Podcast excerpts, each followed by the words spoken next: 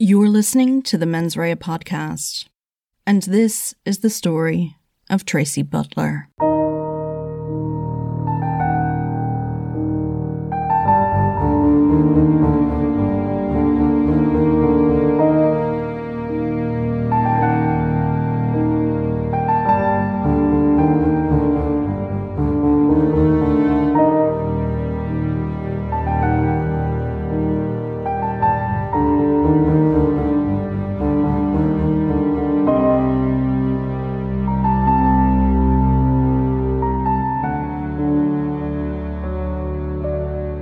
Moyross, a housing estate on the west side of Limerick City, is sort of notorious.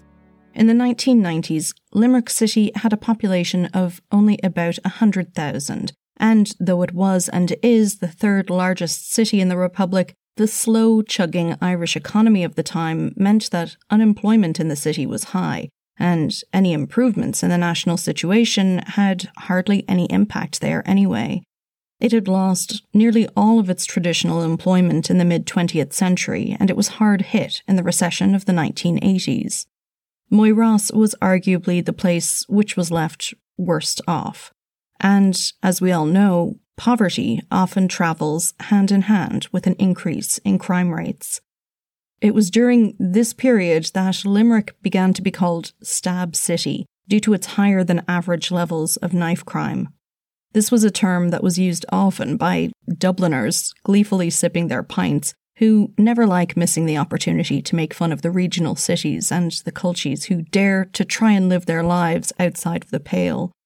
But it was and is a term that the people of Limerick do not want thrust upon them. That said, the crime rates in Limerick and particularly in Moyross were high, Gardaí were in and out of the Moyross estate trying to referee what developed eventually into gang warfare, which pitted one family against another. Some parts of the estate had those tidy, well kept terraces we like to talk about, and yet others were scarred with houses that had been burned out or boarded up. Even kids ended up somehow involved in the feudal warfare that was caused by a struggle to control the drugs trade in the city. Dr. Niamh Hourigan, a sociologist from Limerick, even wrote a book about the city and what she saw as the reasons behind the crimes committed there. She pointed partly to a culture which required a level of toughness, saying it was so prevalent that parents raised their kids to be tough in order to simply survive. The place had a bad reputation, and that would last for some years to come. It was in this context that, on the evening of Monday, the 12th of July, 1993, 17 year old Tracy Butler was attacked at Ballynanty Road at about half past 11. She'd been on her way home to Craig Avenue in Killeely, an area adjacent and southeast of Moyross, just about five minutes away by foot. Investigating Gardaí studying the scene discovered that Tracy had been seriously injured and then chased across a green area. Her attackers then caught up with her and continued their assault. Tracy was stabbed a number of times. She was rushed to Limerick Regional Hospital where intensive efforts were made to save her life, but unfortunately, Tracy died just an hour and a half after the attack was over. Gardaí described this attack as frenzied in nature. House to house inquiries were carried out, and according to witnesses, two people, dressed in black, had carried this out. Tracy's post mortem would establish that she had sustained at least 10 stab wounds to her chest, back, face, and other parts of her body. Gardaí found a sharp edged instrument which might have been used in the attack. It was collected as evidence and sent to Garda forensic experts. By Wednesday evening, the police told the press that they were not ruling out the possibility that Tracy's attackers could be women. Superintendent Liam Quinn headed up the investigation. He said that they were following a definite line of inquiry and they expected to make significant progress with the case. In the wake of the brutal attack, people in the area were horrified. Mayor of the city of Limerick, Jan O'Sullivan, said this was a terrible tragedy that had come at a time when crime rates in Limerick had seen a significant improvement, which was rehabilitating the image of Limerick, given it had been associated with crime. On Thursday, the 15th of July, Gardaí announced to the public that they had set up a confidential telephone line for people to call with information relevant to the investigation. They thanked the public for their cooperation and the support that they had received to that point in the investigation, while Superintendent Quinn asked for anyone with information on what had occurred that night to come forward. He said, quote, even the tiniest scrap of information, which might seem insignificant, could possibly provide a vital clue to the final tragic moments of Tracy's life. Investigators were trying to piece together the last hour of Tracy's life from the previous Monday and the events that had led to the brutal attack on her. Gardaí had uncovered that at about half past ten that night, Tracy was with two friends, sisters, and had gone to their home in Moyross. Tracy then began her walk back to her own home by herself. In hospital before she died, she'd been able to tell medical staff that her attackers were dressed in dark clothing. Gardaí had also received a tip about two people seen walking up and down the main Killeely Road that night, which seemed to match this description. These people were not seen on the road after the attack had been carried out. The following day, Friday, Gardaí revealed that they had found two knives near to the scene, as well as dark coloured outer clothing. The press were told that a team of 20 officers were working the case. There was nothing to indicate whether the clothes found belonged to a man or a woman. It appeared that the items had been dumped by the attackers as they fled the scene. Gardaí also said that witnesses who had heard Tracy's screams during the course of the attack had also been in contact with Gardaí. That night, Gardaí appealed for anyone who might have seen two young people wearing hoods on their heads in the time just before Tracy was attacked to come forward. Again, Superintendent Liam Quinn thanked the public for their response and assistance to that point. Tracy was described by her mother Christina as a quote, good and lovable girl. She continued, quote, We know of no reason why anyone would have wanted to kill her, end quote. Mrs. Butler echoed the Gardaí's appeal to the public for anyone who could help them in their investigation. On Saturday, the 17th of July, while forensic experts continued their examination of evidence gathered from the scene, four women were arrested by Gardaí in relation to Tracy's killing. The police arrived at a home in Tipperary town, 40 kilometres from Limerick and about an hour's drive, just before 9am that morning, and they arrested the women there. These women were reported by the Sunday World as being aged between 15 and 40. They were brought to Henry Street Garda Station in Limerick, where they were held under Section 4 of the Criminal Justice Act. At 10 pm that night, at a special sitting of the District Court in Limerick, two women were charged with the murder of Tracy Butler. 17 year old Deborah Hannon and 24 year old Suzanne Redden, both from Moyross in Limerick City, were remanded in custody on the charge. Jerome Riley, writing for the Evening Herald, reported that Deborah, or Debbie as she was known, and Tracy Butler had actually been friends since childhood. They were of an age. Deborah's mother, Teresa, told him, quote, From the time they were in play school until the death of my husband, those two girls were inseparable. They both left school after primary together, and they looked out for each other. They were always fighting on each other's behalf. The Sunday Tribune went further and said that the two girls had been best friends, and that the two of them used to go shoplifting together in the city centre. Deborah was a known shoplifter. The girl's parents were just 16 when she was born. Her father, Willie, was well known to the Gardaí and was considered a troublemaker. He was a bodybuilder and had a reputation as a fighter as well as a womanizer. According to the Tribune, he had a string of affairs and had taken to simply ignoring his wife Teresa if she tried to intervene and stop them. The other woman charged with Tracy's murder was Suzanne Redden, originally Suzanne Meany. At 18, she had married Liam Redden, and the two 18 year olds had leased a shop from his parents, Peggy and Mick, located in Moyross. They lived in a house in Sarsfield Gardens in Limerick, a home described as neat and well kept. Suzanne had had a child from a previous relationship when she married Liam Redden, and the couple went on to have two children together. Suzanne's mother, Rose Meany, said that it was after Suzanne's work in the shop began that her daughter started to, quote, mix with people who were bad news. It was in her capacity as a shopkeeper that Suzanne had met Willie Hannon, Deborah's bouncer father. They soon began an affair, and Suzanne broke things off with her husband. Despite the affair, it seemed that Suzanne had managed to stay friendly with Teresa, who she'd also met through the shop, and she'd struck up a friendship with Debbie, Teresa and Willie's eldest child. Meanwhile, Tracy Butler, the 17 year old these two women were accused of setting upon and murdering, was described as her friends and family as a bubbly, outgoing girl She'd begun working at St. Martin's Youth Centre in the months before her death, a centre not far from her home. According to the Gardaí, Tracy was known as a fighter. She, quote, knew how to take care of herself and wasn't afraid to use aggression to look out for herself or on behalf of her friends. One commenter said, You had to be hard at that time in Limerick.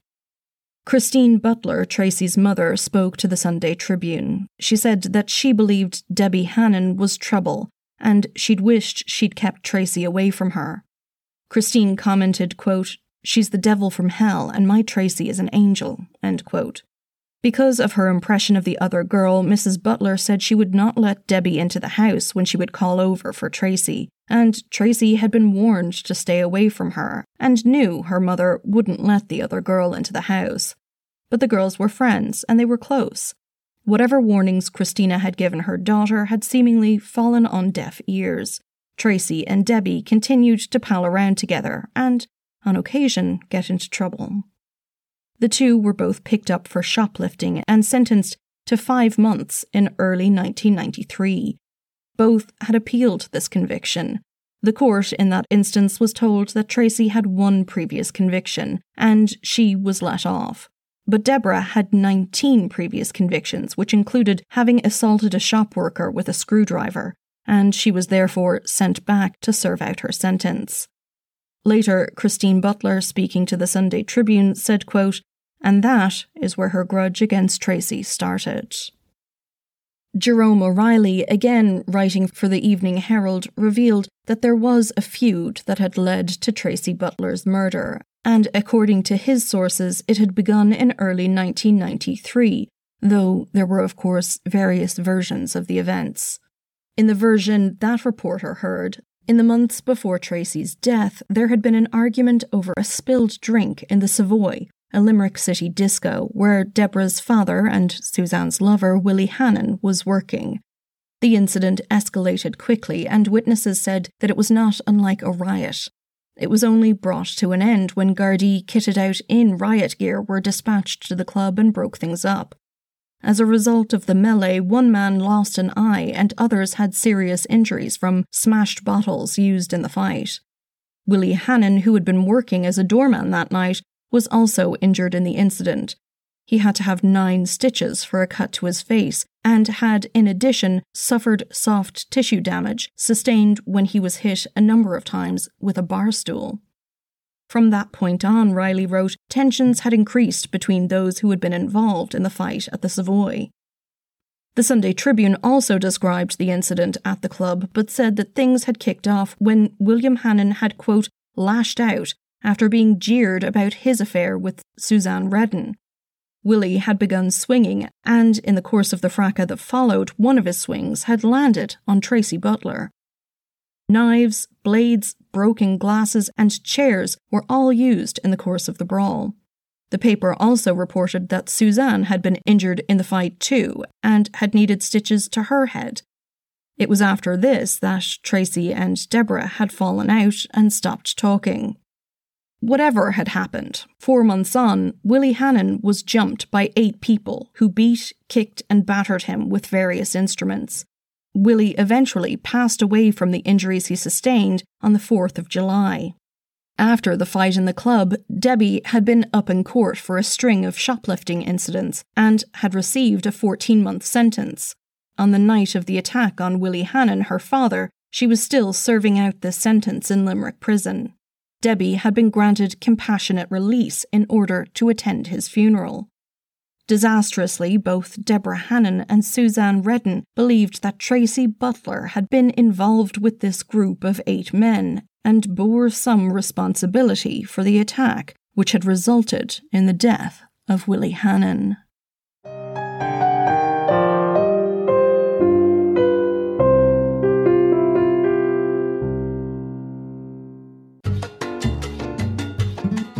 Podcast is sponsored in part by BetterHelp Online Therapy. I talk about BetterHelp a lot on this show, and this time I want to talk about some of the stigmas around mental health.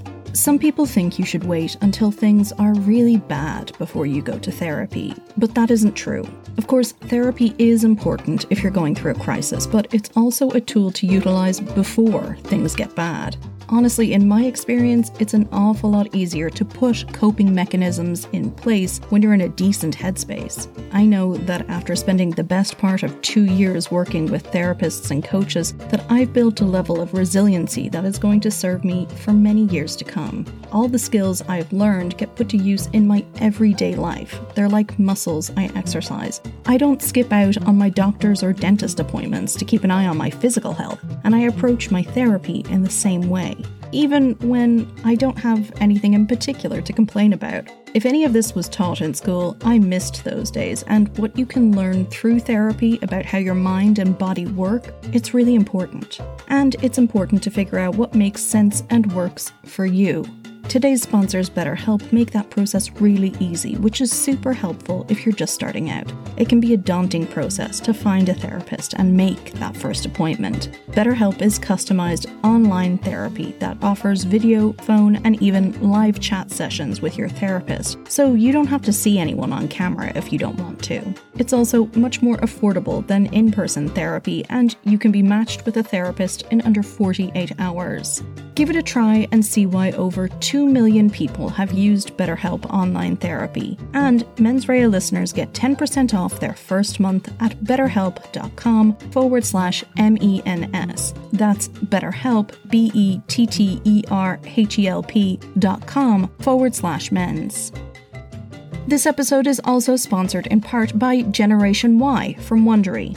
When it comes to podcasts covering mystery and murder, Generation Why is a true original. If you're obsessed with crime and unsolved murder cases, this show has it all. Hosts Aaron and Justin cover cases from all angles. They break down theories, dive deep into forensic evidence, and discuss their opinions on the most perplexing cases. In a recent episode, Aaron and Justin look at the case of Laurie DuPont. Laurie was a well respected 37 year old nurse and single mother. She met a physician named Mark Daniel at work, and the two hit it off and began a secret relationship. But after a while, the romance cooled, and Mark began harassing Laurie at work. It turns out Mark had a history of dating and being abusive towards nurses. Laurie filed for a restraining order, but before a judge could issue it, Mark entered the hospital with a military sword and committed an unthinkable crime. Generation Why was one of my first true crime podcasts, and over five years later, I'm still hooked. Aaron and Justin are just so darn affable, and they cover cases in a thorough and sensitive way. If you've somehow missed out on them, you have to check them out. Listen to the Generation Why podcast on Apple Podcasts, Amazon Music, or you can listen ad free by joining Wondery Plus in the Wondery app. On Tuesday, the 1st of March 1994, the trial of Deborah Hannon and Suzanne Redden opened at the Central Criminal Court before Mr. Justice Richard Johnson and a jury of six men and six women. Paul O'Higgins acted as senior counsel on behalf of the state and gave his opening statement that day. He said that the two defendants in the case suspected that Tracy had witnessed the killing of the father of one of them ten days before but, O'Higgins continued, there was no excuse for acting due to a vendetta. O'Higgins said it was the state's case that the defendants suspected that when Mr. Hannon was killed, Ms. Butler and others had been present. There was no suggestion that Ms. Butler had carried out the killing or had any involvement in it. Rather, she had merely been present as it occurred. The two defendants had set out and had undertaken the actions together, and the senior counsel argued that this indicated there could be no doubt as to the intention on the part of the defendants to kill or to cause serious injury to Tracy Butler that night. Mr. O'Higgins told the jury that the defendants had admitted carrying out the crime a number of times. On the night of her death, Tracy Butler had called to a friend's house on O'Callaghan Avenue at about half past ten. She'd left 45 minutes later at around a quarter past 11, accompanied by three friends. After about 15 minutes, she had left the other girls to make her way to her home nearby. The court would hear that several people had seen Tracy in the Ballynanty Road area that night, as well as two people wearing black clothes. Scuffling and cries for help were heard. Some people had recognised Miss Butler's voice as she called out. Mr. O'Higgins said, quote, This was a killing carried out, if not in cold blood, then not entirely in hot blood. The state will say that at all times there was a clear thinking plan by the two accused to kill Tracy Butler. While the opening statement was delivered, Ms. Redden was seen to place her head in her hands and was visibly shaking. The court first heard from Miss Phyllis Dumas. She lived on Ballynanty Road and had been in bed on the night of the 12th of July when she heard a knocking at her window. Ms. Dumas said that her brother had opened the door in response to this and that a girl had fallen into the house. The witness recalled that she was covered in blood. John Brommel was the brother who lived in the house on the Ballynanty Road with Ms. Dumas. He said that at about half past eleven on the night of the 12th, he heard shouting outside and had looked out the window. He recalled that he had seen a girl get up off the ground not far from his front gate. He heard her cry out something like, Somebody help me. The witness told the court that he had gone to the front door and opened it after hearing a knocking at the window. The girl, covered in blood, fell into the house when he opened the door. She stumbled into the hall and fell onto the floor. Mr. Brommel recalled that her face was all cut and covered in blood. Edward McCarthy had also been in the area that night, out walking. At around half past eleven, he told the court he had heard someone shouting help. He saw three people, two of whom were dressed in black. One of these two had the person who had shouted for help by the hair, and Mr. McCarthy had seen the other come up behind her and drop something and pick it back up. The witness said the item was a knife. Mr. McCarthy had then seen this person in black stab the girl five or six times. The girl had then fallen to the ground while the other two ran off. He'd gone for help, and while doing so, he'd noticed the injured girl make her way towards a house.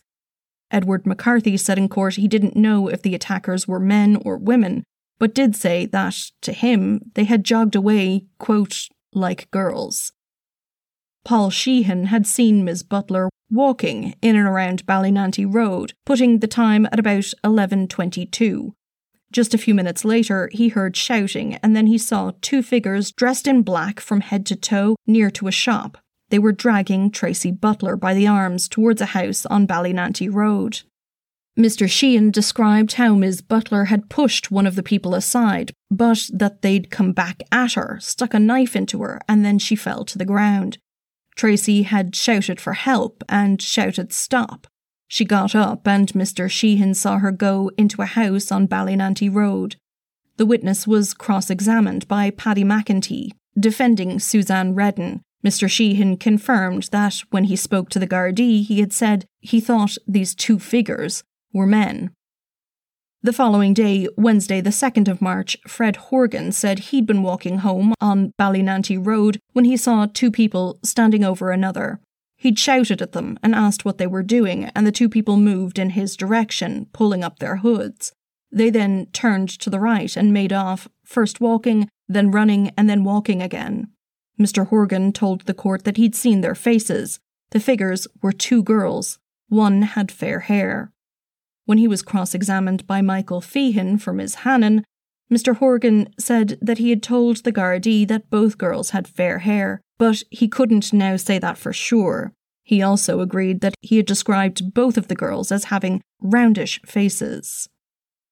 Then the court heard from Dr. Margaret Bolster, assistant pathologist, who had conducted the post mortem on Tracy Butler's body on the 13th of July. Dr. Bolster testified that she had identified 49 injuries on Ms. Butler's body. 14 of these were stab wounds sustained on Ms. Butler's neck, chest, and arms. She had also observed swelling of the brain. There were various other cuts and abrasions on Tracy's body, including on her arms and face. Both of Miss Butler's lungs had been pierced. The main injuries were three wounds to Tracy's left lung. These had caused her lung and two arteries to collapse. She had one puncture wound to her right lung. On the stand, Dr. Bolster was shown two knives. One was described as a carpet knife, a Stanley blade type instrument, and the other was a domestic knife with a serrated edge. Dr. Bolster told the court on questioning by Mr. Feehan for Deborah Hannon that the carpet knife could not have caused the stab wounds as the blade was too short. However, the large bread knife would have inflicted any of the stab wounds. The retractable blade could have caused other injuries and some of the superficial cuts that she had observed. Dr. Bolster agreed with Paddy McEntee for Miss Redden that it was possible that all of the wounds she had observed during post mortem had been caused by just one knife. The court heard that ultimately Tracy Butler had died from shock and hemorrhage. Then Dr. Peadar McGrath, a consultant anaesthetist at Limerick Regional Hospital in Dooradoyle, recalled that he had been present in the resuscitation room on the night of the 12th and 13th of July, 1993. He had seen Ms. Butler there and noted she was suffering from multiple stab wounds. Attempts to resuscitate her continued until approximately 1 a.m., when she was pronounced dead. After this, the jury was sent out for legal argument to be heard in the case. They were told that they would return again the following afternoon, Thursday, the 3rd of March. However, this legal argument continued for a number of days, and the jury was sent away until further notice on Monday, the 7th of March. They didn't return to hear evidence until Monday, the 21st of March 1994, after 10 days of legal argument. That day, Detective Sergeant Daniel Hoff went over a statement given to Gardaí after Deborah had been arrested at a house in Tipperary town. He had arrested her under Section 18 of the Offences Against the Person Act 1861. The statement, read aloud by Mr. O'Higgins for the state, said in part, quote, Planned all the time, Suzanne and myself. We planned to kill Mark or Sharon or Tracy. I blamed them for killing my father. I kept thinking about my father. We planned it after the funeral. At this point, Mr. Justice Johnson addressed the jury directly at the request of the defence. The judge said that the statements made by each of the defendants were only to be considered as evidence in relation to the charges against that particular defendant. What Deborah said couldn't be considered in relation to the charges against Suzanne, and vice versa. In her statement, Deborah Hannon went on to say that she was the one who had had the Stanley blade that night and said that Suzanne had had the knife. Debbie also admitted to wearing dark coloured clothing. In fact, Debbie said she had initially gone to the pub on the Sunday night, the night before Tracy's death, armed with a Stanley blade, looking for Sharon Butler, Tracy's sister. But Sharon hadn't turned up, so she and Suzanne went back out the following night Debbie told Gardaí she had waited outside a bar for Suzanne before the two of them walked over to Ballynanty Road, where they had spotted Tracy Butler walking alone. When she saw Tracy walking down the path, Miss Hannon said she'd spoken to the deceased. The statement said, quote, I told her, You're going down now, like my father did. I just kept thinking about my father. End quote. In the course of the attack, Debbie said that Tracy had said something about how Debbie's mother was going to be next. Hannon said that she had used the Stanley blade on Ms. Butler's face and commented to Gardaí during the interview, quote, I didn't think she was that bad like, end quote. After setting upon Tracy, Debbie recalled that she and Suzanne had run back to the Hannon house and that they dumped their clothes at a neighbour's. Her mother, Teresa Hannon, was distraught at the sight of the two women and began screaming. Teresa had then collapsed and had to be put to bed. Debbie told Gardaí that she thought the police would have arrived that night. She was in a panic and was frightened. In order to calm herself down, she had taken a couple of Roche's Fives, a benzodiazepine sedative. She had also put a few knives under her bed that night because she thought that Mark Butler would surely arrive at her house and retaliate for what she had done to his sister.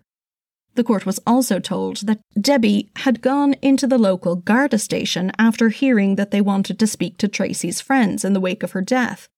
Gardaí, who spoke to her at the time, said she was cool under questioning and she had informed them that she hadn't seen Tracy in months. She had then simply walked out of the Garda station.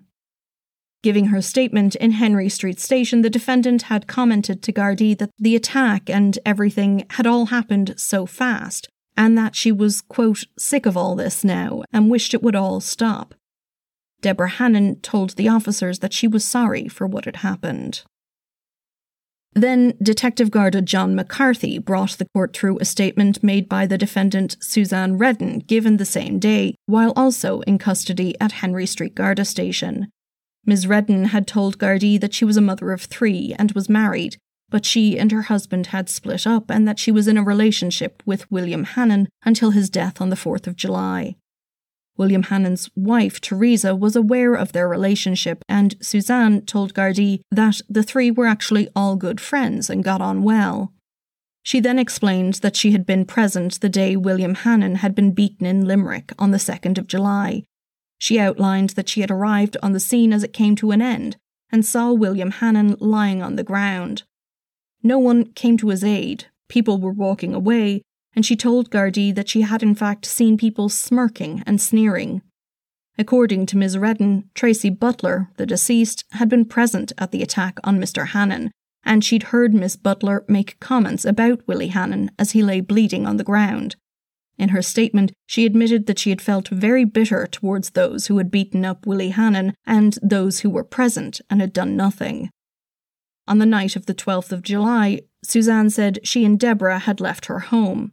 She admitted that she had put a knife up her sleeve and said it was just in case she ran into a certain person who went unnamed in court, as the statement was read out. Redden went on to tell Gardaí that both she and Miss Hannon had been wearing dark clothing that night. The two women had met Tracy Butler as she walked on her own, and as they approached, Redden stated that Miss Butler had begun to smile and make faces at Deborah Hannon. Then the two women had grabbed Tracy and pushed her across the road. They were shouting and fighting, and both she and Miss Butler had fallen to the ground. When Tracy Butler got back up, she'd run towards some nearby bungalows. Ms. Redden's statement continued, quote, Deborah and I beat her up together. I got the knife and stabbed her in the chest area at least once. I heard Tracy Butler shout, Help me, help me. I dropped the knife. I don't know if me or Deborah picked it up. End quote. After this, a man had approached them, and so the two women had run back to Deborah Hannon's house. After the court heard these statements, Sergeant Thomas Mulvihill, the member in charge at Henry Street Garda Station on the day the defendants were brought in for questioning, described for the court having informed Ms. Redden of her rights after listening to this recitation, Ms. Redden had said that she did not want to see a solicitor. Sergeant Mulvihill was shown a custody record from the day of the arrest, and he said it was incorrect in relation to a particular time. He agreed with Mr. McEntee that it was his duty to keep the record and ensure it was correct. The sergeant had also seen Miss Hannon that morning and had informed her that her mother had asked for a certain solicitor to attend. The Gardaí had made efforts to contact those solicitors, and Sergeant Mulvihill had eventually found a lawyer to come to the station that afternoon. Mr. Feehan, senior counsel acting for Miss Hannon, asked if it were the case that the defendant had been allowed to meet with her mother for around 20 minutes and then interviewed until being brought to a cell at 10 minutes past 2. Sergeant Mulvihill agreed that this was what had occurred. Then Teresa Hannon, Deborah's mother, gave evidence and told the court that she had been home on the night of the 12th of July. After hearing a knock on the door late that night, she went into the kitchen and saw her daughter and Suzanne Redden taking their clothes off. The clothes were put into a plastic bag, and Teresa also saw a knife being put into this bag. She'd seen blood on their hands, and according to Teresa, she began to feel very weak and fell to the floor. A man and a boy who were also in the house had then taken the bag away, and it was her understanding that the bag and its contents were to be burned. Teresa Hannon had also been questioned by Gardaí on the 17th of July, and she had met with her daughter while in the Garda station too. She said that after her husband's death, Suzanne Redden had made a large floral memorial wreath in his memory and had had this blessed. Ms. Redden had also called to Ms. Hannon's house after Willie's funeral and had been very upset. Julie, Deborah Hannon's sister, said that she had answered the door to Deborah and Suzanne that night when they returned. She said that the two had run past her into the kitchen, and she had asked what was going on. Julie Hannon told the court that her sister and Suzanne Redden had told them they were after attacking Tracy Butler. The following day, Dr. Maureen Smith, a forensic scientist, described for the court how she had examined clothing that Tracy Butler had been wearing on the night of her death. She had noted heavy blood staining and a number of stab holes in a t shirt worn by Ms. Butler, as well as blood staining on a pair of jeans. Dr. Smith said she had also examined both a Stanley knife and a serrated blade, provided to her in two parts the blade and a wooden handle. Both had been collected by Gardaí. She had tested the Stanley knife for the presence of blood, which had indicated a positive result. The two parts of the knife, Dr. Smith concluded, were part of the same object. Then, the state's evidence concluded. Mr. Feehan, appearing on behalf of Ms. Hannon, said that they would not be calling any evidence. Suzanne Redden's legal team attempted to call medical evidence on her behalf. Paddy McEntee told the jury that it was his intention to call three medical experts to give testimony, but Paul O'Neill for the state objected, saying he wished to raise a legal matter, and Mr. Justice Johnson sent the jury out. After an hour, court resumed, and Mr. Justice Johnson said he had ruled that the evidence that Mr. McEntee had planned to call was in fact inadmissible, and the jury would not therefore hear it. With that, the evidence portion of the trial was over. Closing speeches took place the following day, on Wednesday, the 23rd of March. Mr. Eamon Leahy, barrister at law and a part of the prosecution team, said that the evidence in this case was clear. Each defendant, as part of a joint enterprise, had set out on a plan of common design to kill or seriously injure Tracy Butler on the night of the 12th of July, 1993. Given this joint enterprise, it didn't matter which of the women had inflicted each specific wound, or the wounds most responsible for Ms. Butler's death. He said, quote, It is a tragic case, but tragic cases must have the law applied to them in the same way as any other case. Michael Feehan, appearing on behalf of Deborah Hannon, told the jury that the only issue in relation to his client to be decided by them was the matter of intent. He said Deborah Hannon had been, quote, demented at the time of Tracy Butler's death, and that the circumstances around Ms. Hannon giving her statement to Gardaí had been, quote, oppressive. He asked the jury to find his client not guilty of murder, but rather guilty of manslaughter. Paddy McEntee then stood to give his speech on behalf of Suzanne Redden. He said that if the jury had any doubt whatsoever that his client had intended to kill or cause serious injury to Tracy Butler, then they must find her guilty of manslaughter. It was up to them to make a quote value judgment regarding the functioning of his client's mind at the time, he said she'd been in a state of emotional and mental confusion after the death of her boyfriend. Mr. McEntee also said that the jury should take into account what Redden had said in her statement about having strong feelings of bitterness towards those she thought responsible for William Hannon's death. Then Mr. Justice Richard Johnson gave his charge to the jury.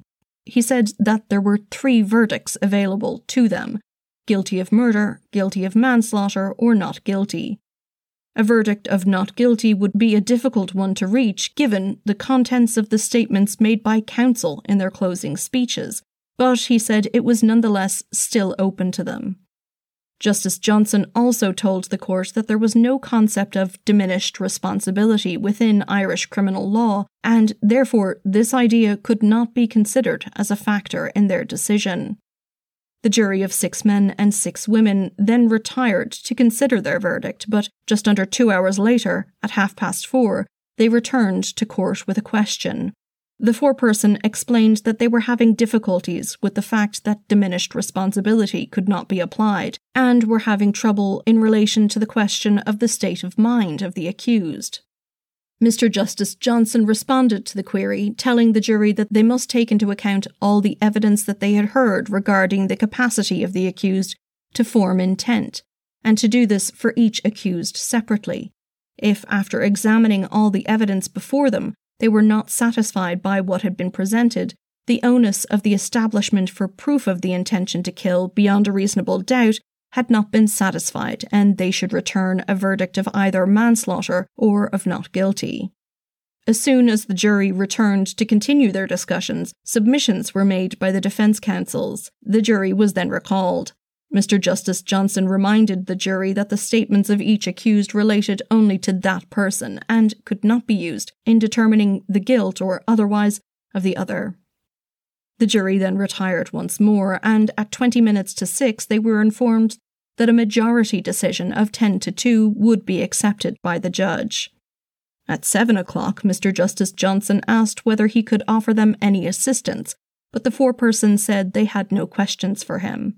An hour later, they were informed that the jury could disagree. But then, just before 9 pm, they returned with their verdict. It had taken six hours to get there, but in the end they did. They had, for both of the defendants, reached a majority verdict of 10 to 2. Deborah Hannon and Suzanne Redden were guilty of murder. When the verdict was read, Suzanne Redden cried out sobbing and fell from her seat in the dock. Her parents tried to comfort her as she slumped in dismay. However, Deborah Hannon was on her own, with no family present with her throughout the trial. They had moved to England to get away from Limerick. Her mother, Teresa, later told the Sunday Tribune, quote, Limerick will always be Stab City to me. I can never go back there. End quote. According to the same paper, Tracy Butler's family and friends were heard to whisper yes and smile as the verdict was read out. However, Tracy's mother was so distraught she'd been unable to attend the trial. Mr. Justice Johnson said he had no other option but to impose a life sentence on each of the women. He noted that Ms. Redden was ill and said he wanted to ensure that she would continue to receive treatment in the Central Mental Hospital until she was fit to serve her sentence. Suzanne had suffered from depression after her arrest and had made a number of suicide attempts. After the verdict, Sharon Butler, Tracy's sister, spoke to the Sunday Tribune, telling the paper, quote, They deserve everything they get because of what they did.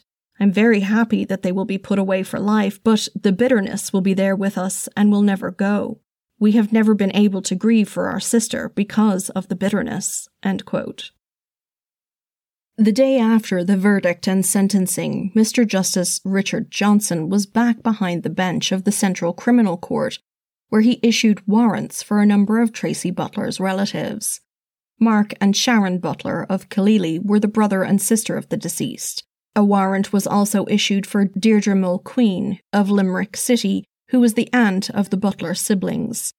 The warrants were issued on foot of an application made to have them bound to the peace. This application was made by Paddy McEntee. Suzanne Redden told the court on the 24th of March that Mark Butler had made a threat to, quote, cut up one of her young children. The incident complained of had happened the day before, Wednesday the 23rd, on the evening of the verdict, as Suzanne Redden and Deborah Hannon were being led through the yard at the Four Courts by prison officers to be transferred back to prison. The family of Tracy Butler, also standing in the yard, had roared and screamed. They were shouting curses and names at the women, and then eventually said that Redden's daughter would be next. Mark Butler had said Suzanne was locked up and had three children, and he was going to quote unquote get them. Sharon Butler had also shouted that a named child was to be next. The tension, already thick throughout the trial, had ratcheted up during the six hour wait for the verdict earlier that day. With all the shouting and jeering, the Sunday Tribune described how Suzanne had basically lost it. She flailed in the grip of her guards, pointing at the family and screaming her head off. The paper said that she had to be then pushed, kicking and screaming, into the prison van. The report also outlined that as this outburst occurred, Deborah Hannon was right next to Redden, but she didn't react. She had remained impassive, as she had throughout the trial. In fact, the article noted that the two women hadn't talked at all during the trial and had not even seemed to look at one another while sitting in the dock in the courtroom. Their respective families and supporters also kept their distance. In court on Thursday, the 24th of March, a woman who wanted to remain unidentified said she had been on the grounds near to Ms. Redden. She had heard the threat as it was being shouted. The words she heard were, quote, You whore, you whore, child's name is next. The witness said that these threats were shouted by a woman, a man, and another person. A prison officer also appeared before the court, telling the judge that she'd heard a man speak to Ms. Redden and ask her how her young daughter was. Then Sergeant Liam Quinn outlined that there had been ongoing issues with threats being made after certain incidents which took place in Limerick. According to the Irish Independent, the superintendent said that this had been the case for the past five or six months, creating a very difficult atmosphere. Paddy McEntee said that there was a serious risk of a breach of the peace and asked for the judge to direct that the three be arrested and brought before the court. The judge agreed and issued the warrants. The three were arrested as soon as they had arrived back in Limerick on the train from Dublin. They were promptly returned back from whence they came. They were all to be brought before the judge the next morning. At that hearing, Mary Ellen Ring, appearing on behalf of all three, told the judge that her clients were prepared to be bound by the peace.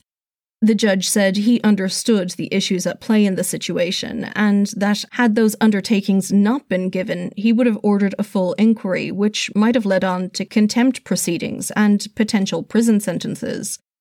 Mr. Justice Johnson said he would not seek independent sureties as long as they all signed bonds to keep the peace for three years in open court. They all gave personal sureties of £250. All three agreed to an undertaking read out in the court to stay away from the Redden and Meany families, and in particular Suzanne's children.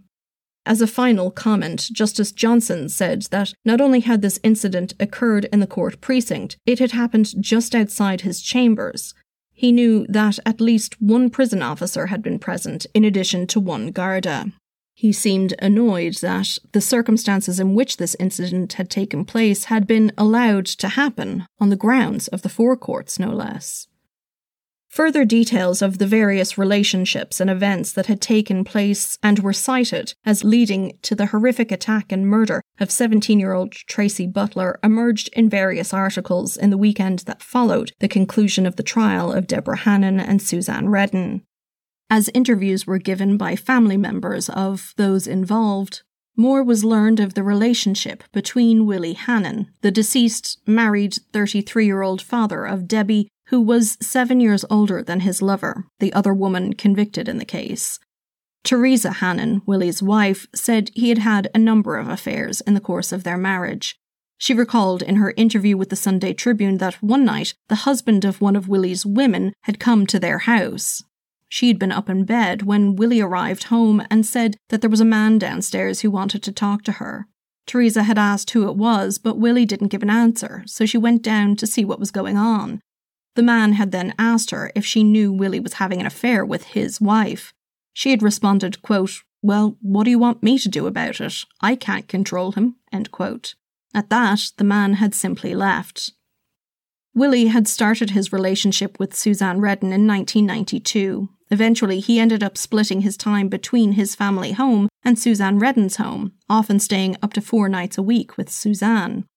Teresa told the Star newspaper that the relationship between Willie and Suzanne began with them going swimming together. She said, quote, the next thing, they were going swimming three nights a week. Then they were swimming every night for hours. Then they were swimming overnight and not coming home at all. End quote.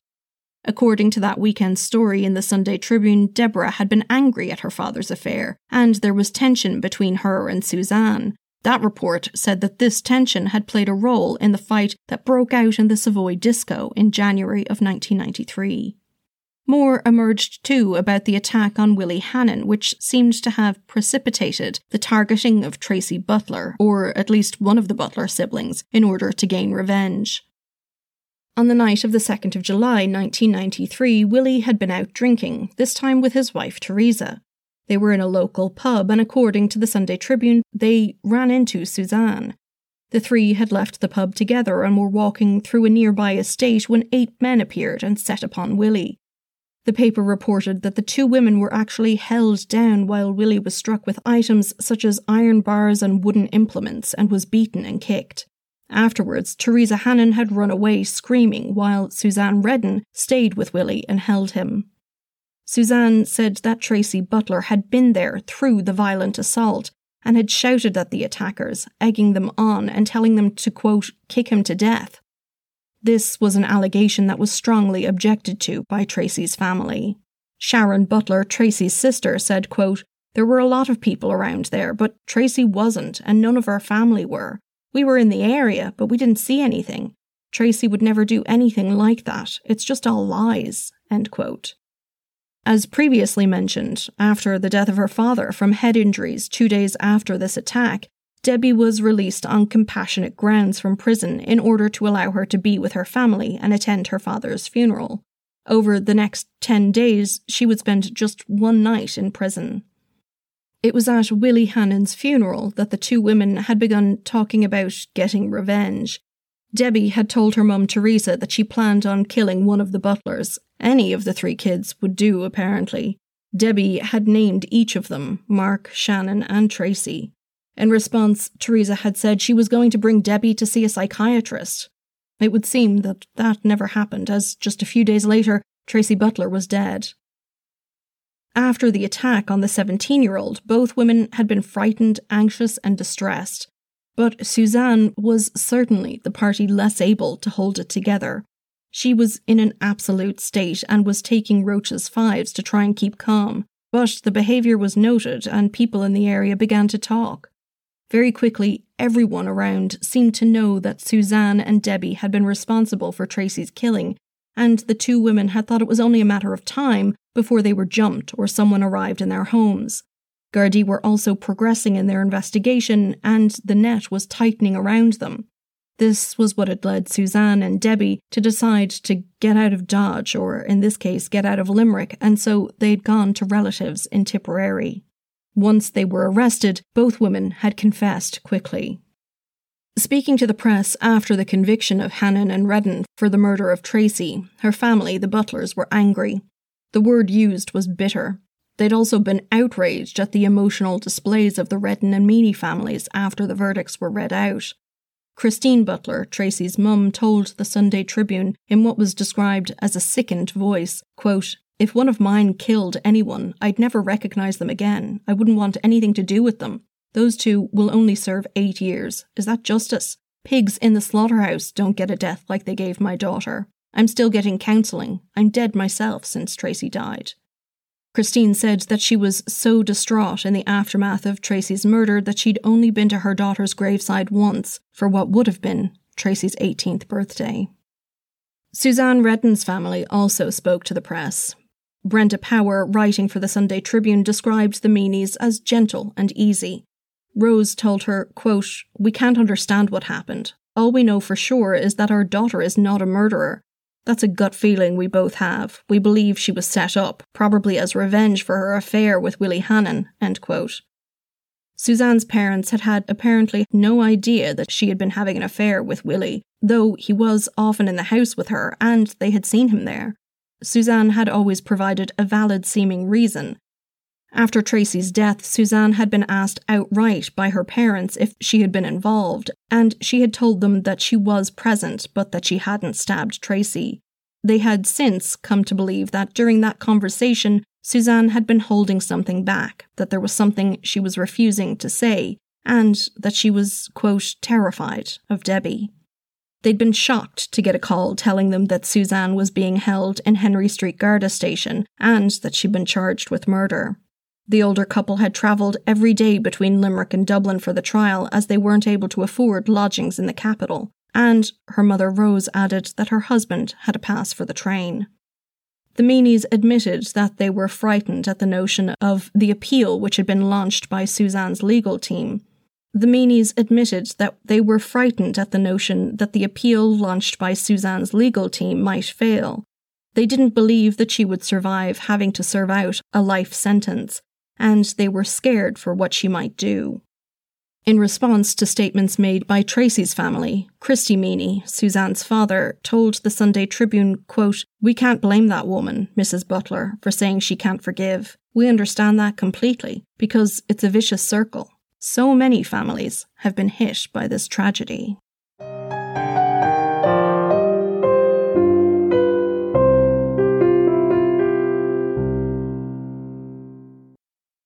As Deborah Hannon and Suzanne Redden began serving out their life sentences, the case relating to the death of Willie Hannon was still to take place.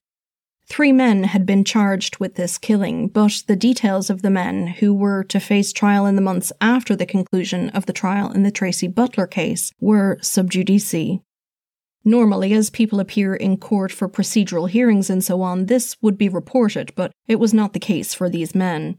They had secured an order from the courts that there was to be no reporting whatsoever in relation to Willie Hannon's death before they appeared in the court to answer charges. This was in order to ensure that they would not face the potential consequences of adverse reporting. And so, on Tuesday, the 7th of June 1994, the three men appeared before the Central Criminal Court in relation to the attack on Willie Hannon. 22 year old Alan Duggan, 19 year old Eric Ryan, and 18 year old John McGrath all admitted to assault occasioning actual bodily harm to Willie Hannon nearly a full year before. Anthony Kennedy, senior counsel for the state, told the court that the DPP was not proceeding with charges laid against the defendants for murdering Willie Hannon. He outlined that on the night of the attack, it appeared that Willie Hannon was seen striking a woman, and then a group had chased after him, who had grabbed various implements. The state had evidence that the three defendants were part of that group, but there were conflicting accounts of who had assaulted Willie Hannon and with what. There was no clear evidence of exactly what had happened. However, it was known that the defendant, Mr. Duggan, carried a length of wood, Ryan had had a sewer rod, and Mr. McGrath had been armed with a sheet of plywood. Mr. Kennedy told the court that the state pathologist had concluded that Willie Hannon had died due to a fractured skull caused by a blow to the left side of his head. Brendan Grogan, appearing for Mr. Duggan, asked for leniency in light of the guilty plea. He also told the judge that the Gardaí had said there was no assurance of an inevitable outcome he had also told the judge that the Gardaí had told him that there was no assurance of an inevitable outcome in favour of the prosecution should the case go to trial. Michael Feehan for Mr. Ryan told the court that his client admitted striking two blows across the chest, blows that were in no way fatal. Mr. Justice Fergus Flood said he accepted the forceful pleas submitted on behalf of the defendants in the case particularly that advanced on behalf of Mr. McGrath. Duggan and Ryan were more responsible, he said. For those two, the judge handed down a sentence of three and a half years, with 11 months already served to be taken into account. Mr. Justice Flood then suspended a further two years, leaving the men with a six month sentence. A two year sentence was imposed for Mr. McGrath. Taken with time served and a year that the judge was suspending, he would serve no further time in prison. On Monday, the 25th of July, 1995, the appeal on behalf of Suzanne Redden and Deborah Hannon came before the Court of Criminal Appeal. In December of 1995, the judgment was delivered. Mr. Justice Blaney, writing on behalf of the appeals court, dealt with each of the applicants' arguments in turn beginning with that of Suzanne Redden. The court said it was submitted on behalf of the first applicant that this appeal was limited to whether the question of manslaughter had adequately been left to the jury, but that, quote, in the view of the court, the first applicant's appeal concerned whether her statements should have been admitted in evidence, end quote. There were also questions as to whether the Garda procedures had been properly followed during Suzanne Redden's questioning, during the first portion of her interview, no contemporaneous notes had been taken. A note of what had happened was taken down an hour later, and the later statement was taken properly. This had been allowed into evidence, but not the first note. Further, Suzanne had been interviewed for a period longer than four hours. She had been informed that she was entitled to a rest period after this, but she had declined it and continued making her statement. The Court of Appeal considered the question of whether or not her waiving of this rest period meant that the interview itself could continue. They decided that this should not occur as it would leave a question as to how long exactly an interview could go on for. That uncertainty should be avoided, but even given this, the statement was still admissible as it was set out in legislation that a failure of Gardaí to observe provisions set out in their regulations didn't necessarily mean that the detention was unlawful. There was some wiggle room there, basically. Mr. McEntee also complained that the trial judge had failed to direct the jury fully with regards to the issue of the statement of one accused being used in relation to the other. This was rejected completely by the Court of Appeal, Mr. Justice Johnson had addressed this at length after a submission from the defence itself and had referred to it during the trial. Paddy McEntee had gone on to argue that Suzanne should have been able to rely on a defence of flawed intent and that he should have been allowed to call his medical evidence to support this. But the appeals court pointed out that the only defences allowed where a person doesn't deny the unlawful killing were provocation and insanity, no defence of diminished responsibility or flawed intent existed in Irish law at that time. Mr. McEntee's final argument was that, quote, the period of deliberation of the jury was unfair and oppressive to the jury and to the accused. There was case law relating to verdicts which had been delivered after a jury was kept late, but these had related to returning well into the night, really the early hours of the following morning, in this case, the period of deliberation had been about six hours, and just before the jury had returned at half past eight in the evening, the trial judge had told them that they were allowed to disagree. And so this ground of appeal was also rejected. The first ground of Deborah Hannon's appeal related to the statements made by Deborah while detained in the Garda station, or perhaps more accurately, the circumstances which led to the period of detention in which the statements were given. Firstly, it was argued that the search warrant executed had been issued because there was information that there was a firearm in the house. This information had been provided to the superintendent in the case, and he had refused to name the source, a Garda, and claimed privilege, as it might put the source in danger, he'd said. The trial court held that Superintendent Quinn had been entitled to do this, and the Court of Appeal agreed. Mr. Feehan submitted that there was no reasonable ground for Deborah's detention and it had therefore been illegal. However, the court heard that she had been brought in on foot of confidential information received by a member, Sergeant Hoff. Deborah's appeal further argued that the law that she had been held under didn't provide for Gardaí to detain someone for the purpose of questioning, the judges of the Court of Appeal found that the legislation in question provided for detention in order to investigate an alleged or suspected crime, and as questioning was a valid form of investigation, there was no breach. Mr. Feehan also argued Gardaí should have obtained a solicitor for Deborah. The court considered this by pointing out that, at the time, there was no duty to actually arrange a solicitor for a person being questioned, they informed the person of their right to one, and, in practice, would often ring around to see if someone could come in. Gardaí had done this in Deborah's case too. There had been no breach of her rights. As the law report published by the Irish Times put it, quote, according to the 1987 regulations, Garda Síochána had no absolute duty to provide the applicant with a solicitor, rather, they were obliged to inform her of her right to one Mr. Justice Blaney was satisfied that this had been done and indeed that telephone calls had been made at the applicant's request to try and get a solicitor for her. Another aspect of Deborah's appeal related to evidence presented in the course of the trial. Part of Deborah's statement had been read to the court in which she had explained to Gardaí that she had been in prison at the time of her father's death. The jury should not have heard that Deborah had been in jail, her previous convictions should not have been mentioned, as it had no relevance to the trial and could have been prejudicial. immediately after this was read out, the passage was removed from the copy of the text that was passed to the jury. The appeals court took the view that no miscarriage of justice had taken place, though, despite the jury having heard the mention. The Court of Criminal Appeal chose in this instance to exercise its discretion. No retrial would be ordered. Deborah's legal team also complained at the length of time the jury had been left to deliberate. But just as Mr. McEntee's submission for Suzanne Redden, this ground was dismissed too. Their appeal had failed. Both Redden and Hannon served out their sentences in Mountjoy's Dochas Centre.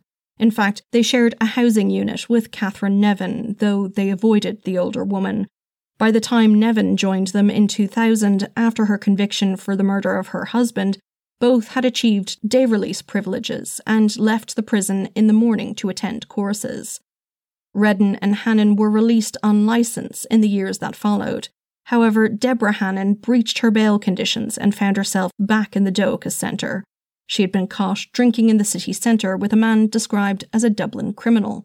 But according to the Irish Mirror, this was only to stay for the night. By 2002, both women were effectively free to live their lives, confined only by the conditions of their parole, and both were working as hairdressers. Christina Butler, speaking to the Mirror, was horrified. Nine years was not enough to make up for the murder of her daughter, she said. After the murder of Tracy Butler, things in Limerick, unfortunately, got worse a long standing feud between two family groups involved in the £30 million per year drug trade in the city took root in the 2000s. What was knife crime turned into gun crime. But today, many of the key players in the feud are now behind bars. And notably, Limerick has also gone through a period of revival. It has shed its nickname of Stab City and was proudly declared the National City of Culture in 2014. It's a centre for the arts, and the impact of the establishment of the University of Limerick in 1989 has certainly begun to be felt. Last year, an article by Forbes once again called Limerick Stab City and went one further, claiming it was the murder capital of Europe in a feature on the founders of Stripe, the payment processing platform, Forbes ultimately removed the article, saying it did not meet their editorial standards when brothers Patrick and John Collison criticized the article. They said it was daft and that they were who they were because of where they had come from, which, it must be noted, is actually a village in County Tipperary, 30 kilometres from Limerick City. Crime in Ireland is like crime anywhere else in the world, and crime in Limerick is no different from that either, although each crime is unique in its own way. But whatever the context, or causes, or crime rate, this probably means very little to Tracy Butler and her devastated family. The same could likely be said about their impression of the workings of the Irish justice system. Speaking to the Irish Mirror in 2002, after the effective release of the two women who'd murdered Tracy was reported, Christina Butler put her feelings this way, saying, quote, my little girl lies cold in a grave, and her murderers are free to live their lives. I'm tormented by the death of my daughter. I'm dead for the last nine years, and justice has not been done. Thank you for listening to Mens Rea, a true crime podcast. You can find us on Facebook, Twitter, and Instagram at Mens Rea Pod, or you can send an email to mensreapod at gmail.com. This podcast is made possible in part from generous donations by supporters on Patreon. A special thanks this week goes out to Katie Kirby, Suzanne Churchill, Jerry Hannafin, and Cara. Thanks to each and every one of you for signing up to support the show. It is hugely important to be able to keep Mens Rea going, and along with my undying love for helping out, you get those ad free and bonus episodes, as well as nifty merch. So head on over to patreon.com forward slash mensreapod. Thanks also to our sponsors for this week friends of the show, Generation Why from Wondery, and BetterHelp. Remember, supporting our sponsors supports this show, so check them out in the show notes. Our theme music is Queen Song The Dance Begins by Kevin MacLeod. Additional music is by Juanita Meisel and Kevin MacLeod. This episode was researched, written, and produced by me, your host, Sinead. All sources for today's episode can be found in the show notes or on our website, www.mensreapod.com. And so, till next time, don't do anything I wouldn't do.